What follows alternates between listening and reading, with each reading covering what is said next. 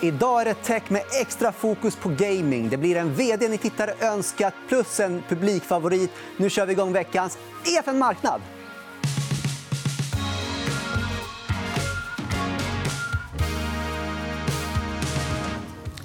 För att snacka om tech så brukar vi ha med dig, Carl Armfelt. Varmt välkommen tillbaka. Tack så mycket. Hur har sommaren varit? Sommaren har varit bra. Eh, men nu är det faktiskt lite kul att vara tillbaka i stan och att det händer väldigt mycket på kontoret. och Det är faktiskt extra kul. Och lite ledighet kanske du fick? Lite ledighet. och jag tror Med tanke på vilket tempo den här hösten har dragit igång i så var det nog välbehövt. Välbehövt. Eh, och vi ska ju snacka lite gaming, lite Embracer. Uh, hur mycket kollar du på Embracer? Hur stort innehav är det för er? Det är ett av våra tre största innehav. Så det är ett viktigt bolag för fonden. Uh, vi har varit med länge. Och, uh, I år har vi mycket tid på att titta på statistik, data och fundera på i vilken takt kommer gaming fortsätta växa efter covid. För Det är den frågan som de flesta ställer sig.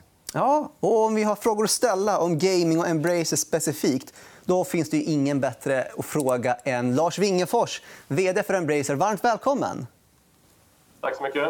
Tack, tack. Du hör oss kanon. Då inleder jag med första frågan. Och det är, hur har 2021 varit för er hittills? Har det varit mycket eh, mer än vanligt eller är det som, som det brukar? Nej, det är fint väder här i Karlstad och det är som det brukar. Eh, nej, men skämt åsido så, eh, så, är det ju, så är det hektiskt inom koncernen. Eh, vi gör mer spel än någonsin. Och vi har släppt mycket spel och eh, vi har ännu mer spel på kommande så att säga, i innevarande räkenskapsår och kommande år. Så att, eh, det är en väldigt hög aktivitet eh, inom eh, Embracer.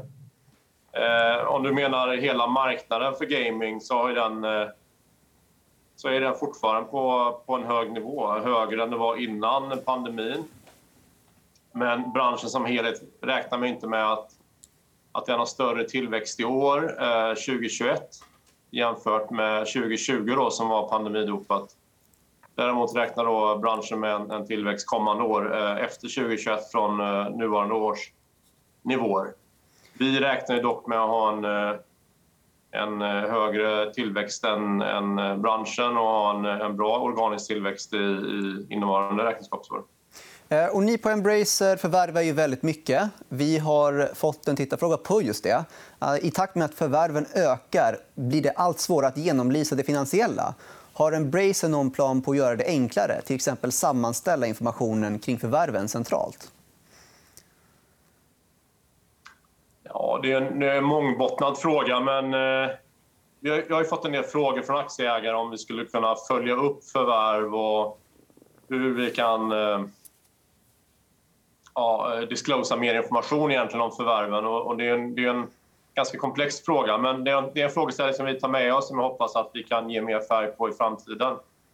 Men tittar vi historiskt sett så har ju de förvärv vi har gjort i stora drag gått bättre än, eller i linje med eller bättre än förväntat. Det är ju väldigt få förvärv som har varit väldigt så att säga, misslyckade. Det var ett mobilspelsbolag som vi köpte eh, exakt när vi, vi började vår resa som börsbolag.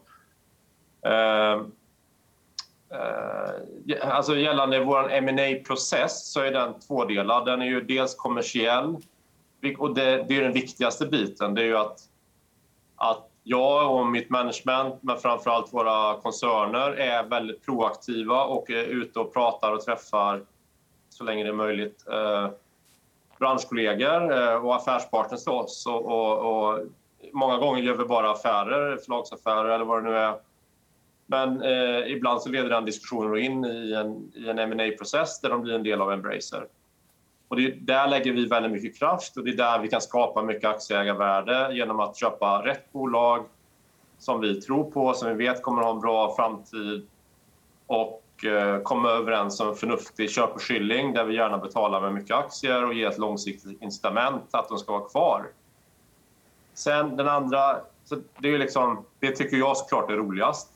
Men nu är vi ett börsbolag och det ska vara ordning och reda. Så när vi väl är överens om vad det än är för deal så tar man ju det handslaget till en ganska klar definierad process idag. Ett, oftast ett letter of intent eh, som man då kopplar in i en, i en maskin egentligen. Med, eh, oftast är det en kombination av interna och externa. EY, Baker, eh, olika juristbyråer runt om i världen, eller advokater och sen interna team och sen leverera dem, en due diligence, ett SPA.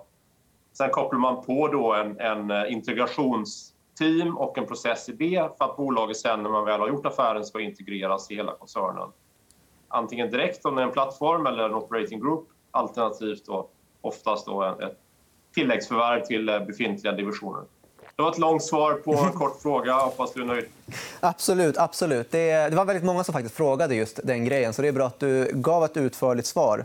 Eh, jag tänkte kolla med dig, Carl. Du har, har du någon fråga till Lars? Ja, men jag tycker, om man tittar tillbaka på en historia. Metro var ju sista stora spelet, AAA. Och eh, Saints Row har ändå kommit lite trailer och gameplay nu. Hur, hur tänker du i ROI-termer? Och bara lite kul att veta när man sitter på kontoret och släpper en trailer och det är upp och nedtummar. Känner man liksom lite press? Även om jag heter Lars och hänger i Karlstad. Liksom, vad, vad, vad, känner man en sån då? Nej, vi kan börja med sista frågan där. Jag, jag faktiskt tyckte trailern var... Alltså, jag tyckte, jag menar, jag är ingen jättegammal Saints Row-fan sedan 20 år tillbaka eller 15 men, men eh, eh, jag har ju liksom såklart sen vi förvärvade Saints Row och hela studion satt mig in i varumärket. Jag tycker ändå att jag är sjukt imponerad på, det, på den trailern och det material de har tagit fram. Men sen har de inte visat allt än. Och man kanske skulle önska så här i efterhand att de istället för en CGI-trailer hade visat kanske mer gameplay och så här. Men samtidigt är det ett halvår kvar till release och jag känner mig ganska trygg i deras plan. Sen var det mycket backlash och det blev väldigt toxic. Eh, på sociala medier. Jag blir lite...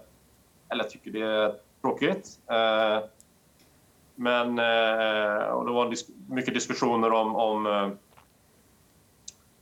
ja, bok och, och massa olika saker. Och, och, jag vill inte gå in kanske i jättedetalj på det, men, men vi är ju måna i alla våra varumärken så måste vi förnya dem och, och göra så att säga, moderna spel. Men som samtidigt såklart vill tilltala en en etablerad eh, fanbase. Och det är alltid en delikat avvägning. På ett sätt är det enklare att göra nya varumärken än bygga på etablerade varumärken. Eh, men i grunden är jag väldigt trygg med att Saints Row kommer att vara ett väldigt bra spel. Och de som gillar Saints Row-spelen kommer att känna igen sig. Sen, sen har världen förändrats sista, sista decenniet eh, i, i liksom på många sätt. Dels i, game, eh, liksom, i spel, hur man spelar och, och plattformar och, men också hur karaktärer ser ut och, och sådär. Så att, eh, vi är ödmjuka för det. Samtidigt måste man vara ödmjuk för eh, feedback från communityn och jag vet att det jobbas oerhört och det har varit en enorm feedback. Vi var ett av de mest twittrade orden i världen, eller om det var gaming eller om det var hela världen under, under några timmar eller något dygn. Så att, det är ganska mycket att eh, att samla ihop, så att säga. Uh... Eh, vad var första frågan, Carl? Hur är ROI-termer då? Saints Row-trailern? ROI-termer. Vad, vad, ja, vad ska hålla huvudet där... där? Det är ett stort projekt ja, för er. Ja, men så är det ju. Ja, men Saints Row är by far det absolut största projektet vi har någonsin gjort inom, inom koncernen. Och eh, det är ju, är ju då såklart en, en bra andel av, av Q4s och även innevarande års forecastade färdigställande värdet ligger ju i Saints Row. På det kommer också en, en, eh, en okej okay marknadsföringsbudget, så det är en stor investering. Samtidigt har vi ju Epic med oss, vi har gjort en, en deal med dem och, och ser fram emot det. Och vi kommer ju såklart ha även Playstation och Xbox med oss i lanseringen. Vi, vi betalar ju en ganska hög cut på våra revenues till dem för att de ska ge oss visibilitet i samband med release. Eh, så att, samtidigt jag sagt tidigare, så jag, jag, tror man ska förvänta sig en, en, en nyktrare avkastning på stora AAA-investeringar än vad man kan göra på små och medelstora spel generellt. Men sen varierar det oerhört såklart på olika spel. Där. Men jag tror man ska ha en nykter hållning där. Eh, och, och det gäller, väl även Saints Row. Sen har det visat sig att Metro Exodus har ju faktiskt blivit en, en, en i, i, i, procent eller i an, avkastning antal gånger så har ju det blivit ganska högt faktiskt nu efter några år. Det spelet har ju fortsatt att sälja väldigt bra. Det hoppas vi såklart Saints Row kommer göra också. Men det återstår att se. Jag känner mig trygg med att vi kommer tjäna pengar med en, en okej okay avkastning på Saints Row. Sen får vi se vad den okej okay avkastningen, hur hög den är i procent och vilken tidsram det är. Men, eh, men eh, vi, vi, vi, jag vet att teamet har gjort allt och vi gör nu allt som förläggare att få det så bra som möjligt. Och ska vi ta, hinna med en sista tittarfråga? Och den tycker jag faktiskt är ganska öppenhjärtig. Vad ser du för risker eh, med Embracer respektive största möjligheter? Risker? Ja, det beror på hur man ser på risker. Jag, menar, eh, jag, brukar alltid säga att den största risken är ju stora projekt som Saints Row och våra stora AAA-projekt. Om eh, antingen de blir försenade, cancelleras eller håller en sämre eh, kvalitet än förväntat så kan det bli en, en besvikelse. Nu, nu är vi så diversifierade så vi är inte bero, beroende av ett enskilt spel längre. Men det, det kan i teorin göra ont ett kvartal om man har en stor release som inte uppfyller förväntningarna. Sen brukar vi ha, försöka hålla liksom, sunda förväntningar och, och ha nykter syn på, på saker och ting. Men eh, det här är ändå gaming, så det är den största affärsrisken inom, eh, inom Embracer. Men möjligheter då? Men, ja, sen, sen vill jag också komma tillbaka till det. Och går tillbaka lite till Saints Row-diskussionen. att vårt brand reputation är viktigt som, som Embracer men även våra bolag och varumärken och ESG-frågor och hur vi, hur vi hanterar eh, anställda och hur vi... Liksom, det här med toxic eh, communities och spel, det är skitviktigt. Och om vi får det där väldigt fel så kan det dels ha en påverkan på våra stora institutionella investerare globalt men även såklart vår publik då, som kan vända oss ryggen. Så det är också en affärsrisk som jag vet att en del andra bolag i branschen äh, kämpar med lite mer än vad vi gör just nu. Men jag ska helt ärligt säga att vi har 8000 anställda. Det är klart att det finns sjukt mycket olika äh, saker inom våra koncern men jag känner mig i grunden väldigt trygg med, med, äh, med vår process, hur vi jobbar i de här frågorna. Och vi har väl generellt sett kanske väldigt mycket yngre team och de har ännu kanske eh, har tagit åt sig de här frågorna eh, ännu snabbare eh, i många fall. Möjligheter? livet är fullt av möjligheter och jag försöker vakna varje morgon och bara ta ny fart och jag tycker det är väldigt kul att bara göra affärer och, och fortsätta vår resa. Eh, det har ju varit en fantastisk resa de sista åren, kunna använda finansmarknaden och era aktieägare att bygga det här företaget vidare och det är definitivt en ambition. Och jag känner mig sjukt laddad. Jag är lika laddad idag som jag var när vi noterade oss att, att ta nya stora steg framåt och, och verkligen bygga någonting betydande och bestående och liksom, med sunt förnuft och, och, och ta nya steg. Liksom. Eh, det, det, det, finns oändligt mycket möjligheter där ute om, om antingen i förvärv eller hur vi kan allokera kapital eller, eller ja, olika sätt hur vi kan Eh, jag kan inte ge så himla mycket färg på det såklart, eh, men det finns många sätt hur vi kan ta nya betydande steg som eh, koncern in i framtiden. Men det låter väldigt optimistiskt. Eh, sjukt intressant resa ni har haft hittills. Stort lycka till för resten av 2021, Lars Wingefors. Och jättekul att du har varit med oss. Tack så mycket. Tack så jättemycket att vi fick vara med. Kanon. Eh, ja, Karl, Nu ska vi snacka lite vidare med, om Embracer. Vad tycker du? då? Nej, men jag tycker ändå att det här är ett bolag som har en lång beprövad historik, som är en bransch som växer som är väldigt duktiga på att både göra bra spel och faktiskt fokusera på ROI. Och, och, och det är ganska unikt. Så att jag tror att de kommer fortsätta göra det de har gjort. Alla, alla de drivkrafter som tagit Embracer hit de finns i alla fall här i dagsläget kvar och är intakta. Det kan man säga. Ja, eh, och det är många som eh, undrar liksom hur ni mäter och eh, kollar upp Embracer. Ni har ju lite data och så vidare. Och du har med dig lite grann. Så man kan, ja. Ja, men vi har utvecklat en egen intern plattform, mm. TIN Analytics, där vi mäter väldigt mycket kring alla bolag. Embracer är ett, ett exempel där vi tog med mig tre grafer idag. Och vi kan väl kika på dem. Ja, vi börjar med marknadsandel på Steam. Nej, men här kan vi se de sista åren. Steam är ändå en viktig kanal även för Embracer. Och, eh, de har blivit lite jämnare. Marknadsandelen har gått upp.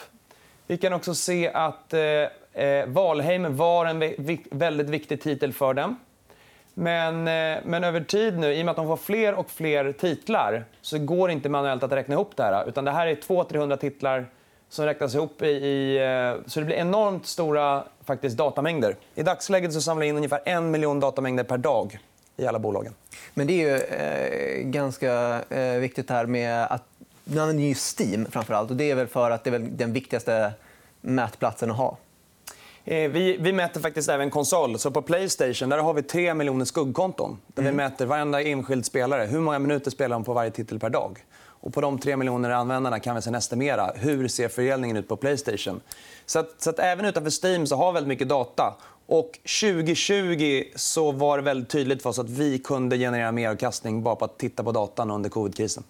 Okej. Okay. sen har du faktiskt med dig eh, en graf på följare på Reddit. Ja. Och det, här får du faktiskt förklara lite, för eh, det är lite speciellt. Ja, men försäljning är ju ändå lite bakåtblickande.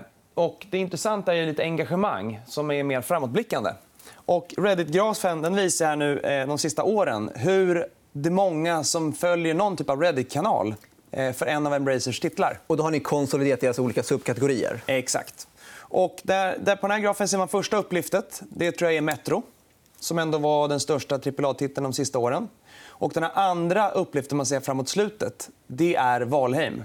Så Valheim-effekten var ganska markant för totalt antal Reddit-läsare eh, i alla trådar. Och, och som vi tittar på den datan är att den fortsätter växa även nu under 2021. Och framförallt då när de, släpper, eh, eh, när de kommer släppa sitt Saints Row så då vill man gärna se att ett uplift där nog ska vara ganska stort i en stor titel. Så det är också en sån datapunkt där vi nu försöker på än fler sociala medier att konsolidera olika typer av mätpunkter. Men ni ser alltså en direkt koppling mellan aktiviteten på Reddit för de här olika titlarna och dess intäktsströmmar? Och engagemangen för varumärkena. Engagemang för varumärken. Som blir lite mer framåtblickande än försäljning. Eh, och sen så har ni också en graf på samtliga spelare på Steam. Och då är det ju det här är ganska enkelt att kolla hur många är som är inne och spelar. Ja, men fortfarande är, det 300 olika titlar. Och, och vi har nu ändå ganska många års historik. Eh, och kommer ett nytt bolag till börsen så kan vi ändå se hur det har gått för dem tidigare. Och för Embraces fall så ser man ändå att, att ytan under kurvan ökar. Eh, och det är det viktigaste. Både lutning, stabilitet över tid. Och, och det är tydligt även 2021 att de faktiskt haft väldigt bra yta under kurvan. Okej, okay, så om jag som småsparare ska kika säg på ett annat gamingbolag eller något liknande, eh, eller på Embracer också kan jag själv gå in och kolla de här grejerna? Och hur hur mycket måste man ta det med en nypa salt och hur mycket kan man gå på detta som ja, hur det faktiskt kommer bli? Nej, men all, all data vi mäter är väldigt objektiv. Däremot så är frågan, den här datan, hur bra är den på att förutsäga ett aktieägarvärde på 2, 3, 4 år? Och där försöker vi i varje industri, i varje bolag att hitta det viktigaste mätetalet för att skapa aktieägarvärde. Och för dataspel så blir det försäljning och engagemang för olika varumärken. De två bitarna lägger vi mycket vikt vid. Men över tid, det är stora datamängder. Att hålla på med crawling är komplicerat. Eh, om du bygger en spindel själv så, så kommer det inte leva i all oändlighet. Utan det är lite som att ta hand om tamagotchis. Man måste mata dem, man måste hålla dem under kontroll. Men över tid, i princip i alla bolag där vi investerar så kan vi mäta otroligt mycket. Och om vi lyckas mäta på ett bra sätt då kommer vi göra färre misstag. Det är ändå vår grundövertygelse. Och därför lägger vi så mycket tid på att faktiskt bygga den här plattformen internt. Eh, och, eh, och det är en investering som redan betalats tillbaka. Men jag tror på, på över tid så kommer det bli jätteviktigt. Hantera som en tamagotchi var bra sagt. Men eh, om vi skulle kika på ett bolag som Ubisoft som har ett spel som kommer att se Far Cry 6 som är väldigt anticipated och så. Eh, har ni nåt verktyg för att se ungefär om det kommer bli bra eller inte försäljningsmässigt? Eller är det lite av en chansning när det är sånt Det är alltid chansning i gaming. Ja. Men vi, vi försöker kolla på wishlist-siffror. Det finns väldigt, väldigt mycket statistik. Men återigen, vi försöker inte alltid mäta saker mest exakt. Vi försöker okay. mäta de viktigaste sakerna. Så att ibland gör vi en dirty proxy. Ibland bygger vi då grupper om vissa användare och bygger någon slags extrapoleringsmotor. Så det handlar egentligen inte om att, att mäta så fint som möjligt utan bara att mäta rätt sak. Och, och, där har vi kommit väldigt mycket längre än nästan alla externa verktyg. Och vi tittar på alla verktyg som går att köpa och tycker att, att vårt är bättre. Mm. Eh, och nu eh, lämnar vi Embracer lite grann och ska gå in på Enad Global 7 där vi har fått väldigt mycket frågor till dig. Och, ja, det här kan vi kanske summera det bäst. Vill gärna höra vad Karl och Erik tänker kring EG7 med tanke på allt som hänt den senaste tiden. Och nu är Erik inte här, utan du är här, Karl, som får representera hela. Ja, nej, men det är ett bolag som just nu har en väldigt djup förtroendekris. Eh, det var ett bolag som har kämpat historiskt. Och, eh, vi såg under 2020 att lite i bakvatten att bolag som Embracer så lyckades faktiskt EG7 att ta två, tre kliv i rätt riktning. Man fick in ett antal bra aktieägare eh, som är eh, långsiktiga och ändå representerar bättre bolagsstyrning i EG7. Och framför allt så ska jag säga att det var förvärvet av Daybreak Studios som ändå tog EG7 till nästa nivå i att det här börjar bli ett riktigt bolag. Så trots att det nu då är en extrem förtroendekris får man inte glömma att de omsätter 2 miljarder kronor. De gör ungefär 500 miljoner i ebit, så de har ett diversifierat kassaflöde. Eh, den här sista rapporten tyckte jag var svag. Och, vi har eh, grävt i de siffrorna och ändå förstått lite vad det har berott på. Eh, och sen tycker jag att hela förtroendekrisen är väldigt, väldigt tråkig. Vi har faktiskt aktivt hela det här året drivit frågan att vi gärna vill se att man stärker upp management. Antingen genom att byta vd eller att komplettera med fler talanger på toppnivå. Den här veckan så kommer en ny CFO. Eh, så det verkar ändå som att bolaget kämpar med att göra lite av en generationsväxling i management. Men som alltid så vi vill vara med i bra bolag och vi tycker att det är väldigt jobbigt när det blir en förtroendekris. Och, och någonstans, eh, man får alltid spela bollen man ligger. Är man en duktig golfspelare och tänker på banstrategi så jag tycker att då får man nollställa eh, rullarna i dagsläget. Och tycker vi att de nu framgent kommer göra rätt saker vad gäller bolagsstyrning, vad gäller kommunikation och vad gäller att bygga värden i att göra bra spel och göra rätt förvärv då, då ska vi ändå ge dem chansen och fortsätta vara en långsiktig aktieägare. Men om vi tycker att de inte rör sig i rätt riktning då, då kommer vi vara lite mer hänsynslösa i framtiden. tror jag. Eh, så det, vi ska inte ta någonting för givet. Och framförallt när det är en förtroendekris då kan man aldrig bara sopa det under mattan. utan Det måste man eh, ta åt sig. Så rent eh, konkret då, så har vi spenderat mycket tid med dem den här veckan och, och, nästa, och nästa, nästa vecka försöka träffa ny vd och så vidare. Och, och göra det vi kan som en aktiv ägare. Och var lite ödmjuk för att man har heller inte all möjlighet som en aktiv ägare att påverka bolag alltid. Men, eh, så det är en väldigt speciell eh, situation. Det är svårbedömt och, och det speglar egentligen utmaningen i vårt dagliga jobb. Vi ska investera i små teknikbolag. De går aldrig i en rak linje uppåt. Vi lägger alltid vikten vid mer eh, beprövade bolag. Så att det finns vissa attraktionskrafter, men, men vi, vi ska i se till att vi verkligen gör det vi kan i att både analysera och, och påverka bolaget i rätt riktning. Och hur mycket påverkan skulle du säga att ni generellt har på era bolag som ni investerar? Jag skulle säga att varje år så är det tre, fyra bolag där vi känner att det är någon issue eller det är någonting som vi verkligen tycker är viktigt. Eh, och, eh, och det är någonting som man inte alltid ser externt, hur mycket tid vi lägger ner på det. Eh, det är ett antal valberedningar, det är ett antal eh, styrelsesammansättningar vi har lagt mycket tid på i år. Eh, vissa bolag så tycker vi ibland att de är dåliga på att kommunicera. Så att det är över hela spektrat. Men över tid så, så tror jag ändå att påverkan kommer att vara jätteviktigt. Och vi försöker bedriva en, en bra dialog med, med alla bolag där vi är stora aktieägare. Men vissa som Lars och Embracer de behöver faktiskt lite mindre hjälp. För De är så otroligt duktiga. Men det kommer alltid vara bolag där vi, vi måste vara duktiga på att, på att påverka dem. All right, intressant. Jag eh, tycker också vi tar ett till bolag. Trustpilot. Ja, nej, men vi snackade lite TIN Analytics. Så jag tyckte att det är lite extra spännande bolag. för Där tog jag också med mig en graf. Yeah. Eh, som vi kan se här. Yes, och då ser vi att det är eh, ganska bra med, eh, på alla cylindrar. Ja, eh, Trustpilot då kom till, till börsen i år. Eh, de har släppt sin första halvårsrapport. Eh, ett bolag som släpper väldigt, väldigt få KPI och nästan släpper så få KPI så att det är svårt för en extern aktieägare att fatta hur bygger man bolagsvärde. Och där har vi byggt en, en spindel som eh, crawlar alla deras sajter i USA. Eh, stor datamängd. Eh, en körning tar ungefär 12 timmar. Vi gör det en gång i veckan. Men det vi kan se då är i princip i realtid, eller på samma tidshorisont som, som vd på bolaget, så kan vi se hur många utvärderingar har man i USA. Trustpilot det de säljer är ju förtroende. Eh, de säljer betyg till e-commercebolag. Och någonstans så finns det en enorm gravitation det är en väldig nätverkseffekt i det här. De själva sa vid IPO att när de passerar 100 miljoner reviews på den amerikanska marknaden då har de börjat komma till den här punkten att de faktiskt blir mycket, mycket mer värdefulla för alla sina kunder. Och tittar man tillbaka på den här grafen då, så tror jag att det är, eh, jag tror att det är den orangea linjen Ja. som visar totalt antal reviews. Och när vi började mäta så låg man någonstans 60-70 miljoner. Och nu har man faktiskt passerat 100 miljoner views. Så, så någonstans känner jag ändå lite mer självförtroende att de har gjort det de har sagt och att de faktiskt i ganska god takt är på väg att bli den dominanta spelaren i USA på. Och på den röda linjen så ser vi betalande kunder. Ja. Det är väl antar jag typ det man vill ha allra mest nu i och med att man, det är det som drar in lönsamheten. Över tid, så ja, det är viktigaste. Eh, men viktigaste kanske i det här skeendet är gravitationen. Men bara det faktum att vi kan se hur många betalande kunder det ger ju också oss väldigt mycket självförtroende att när vi träffar bolaget, om det skulle gå bra eller dåligt ett kvartal, så vet vi hur det har gått i antalet betalande kunder. Så jag tycker att, att mäta det här det är jobbigt. Det är stora datamängder. Man skulle aldrig kunna göra manuellt. Och jag tror att i princip i alla bolag så kan vi hitta nåt sånt här mätvärde som vi kan följa. Eh, så att över tid så tycker jag att det är någonting som nu ändå... Jag tycker vi kan ta på att Trustpilot går åt, åt rätt håll. Eh, och om vi eh, lämnar förutom eh, liksom, analysverktyg och så vidare som case. Ehm, finns det några intressanta vertikaler de kan dra in mer pengar på som de inte utnyttjar här och nu? Eller hur ser du för framtiden för Trustpilot? Finns det några extra möjligheter man inte tänker på? Ja, men först och främst nu så handlar det bara om geografisk expansion. De har en väldigt stark ställning i Danmark, i Storbritannien och i Nederländerna. Men det finns så många geografier där de kan bli riktigt ledande.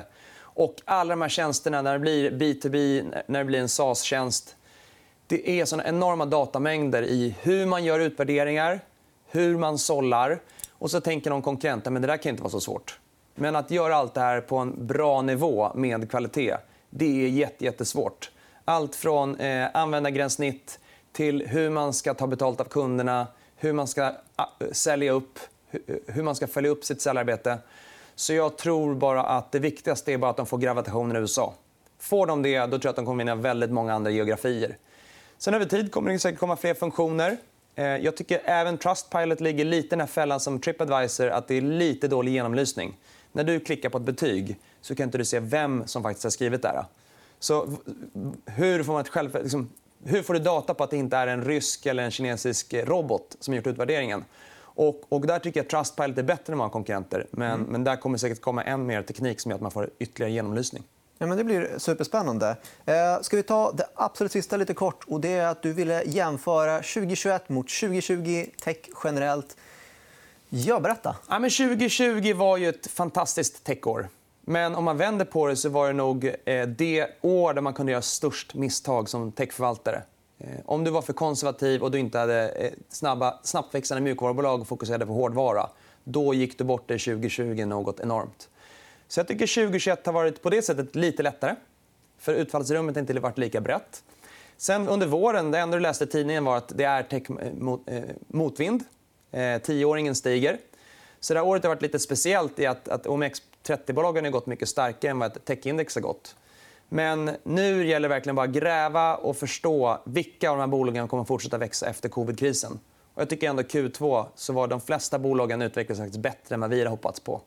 Så att ett, ett år som har varit lite lättare att manövrera. Och jag tycker att den största trenden vi ser nu är att de här hälsobolagen börjar prestera bättre. Dels fundamentalt, man går ur covidkrisen.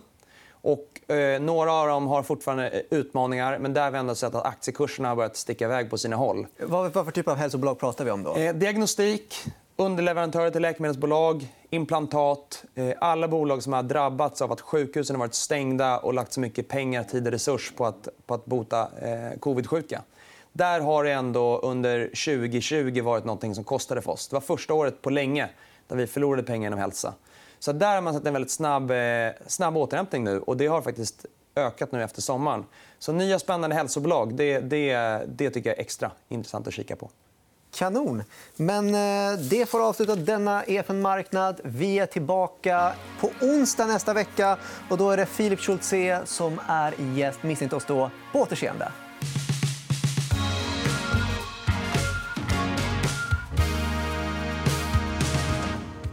EFN Marknad är en podcast från EFN Ekonomikanalen. Ansvarig utgivare är Anna Fagerström.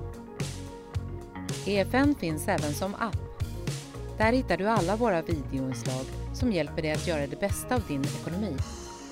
Du hittar appen i App Store och Google Play.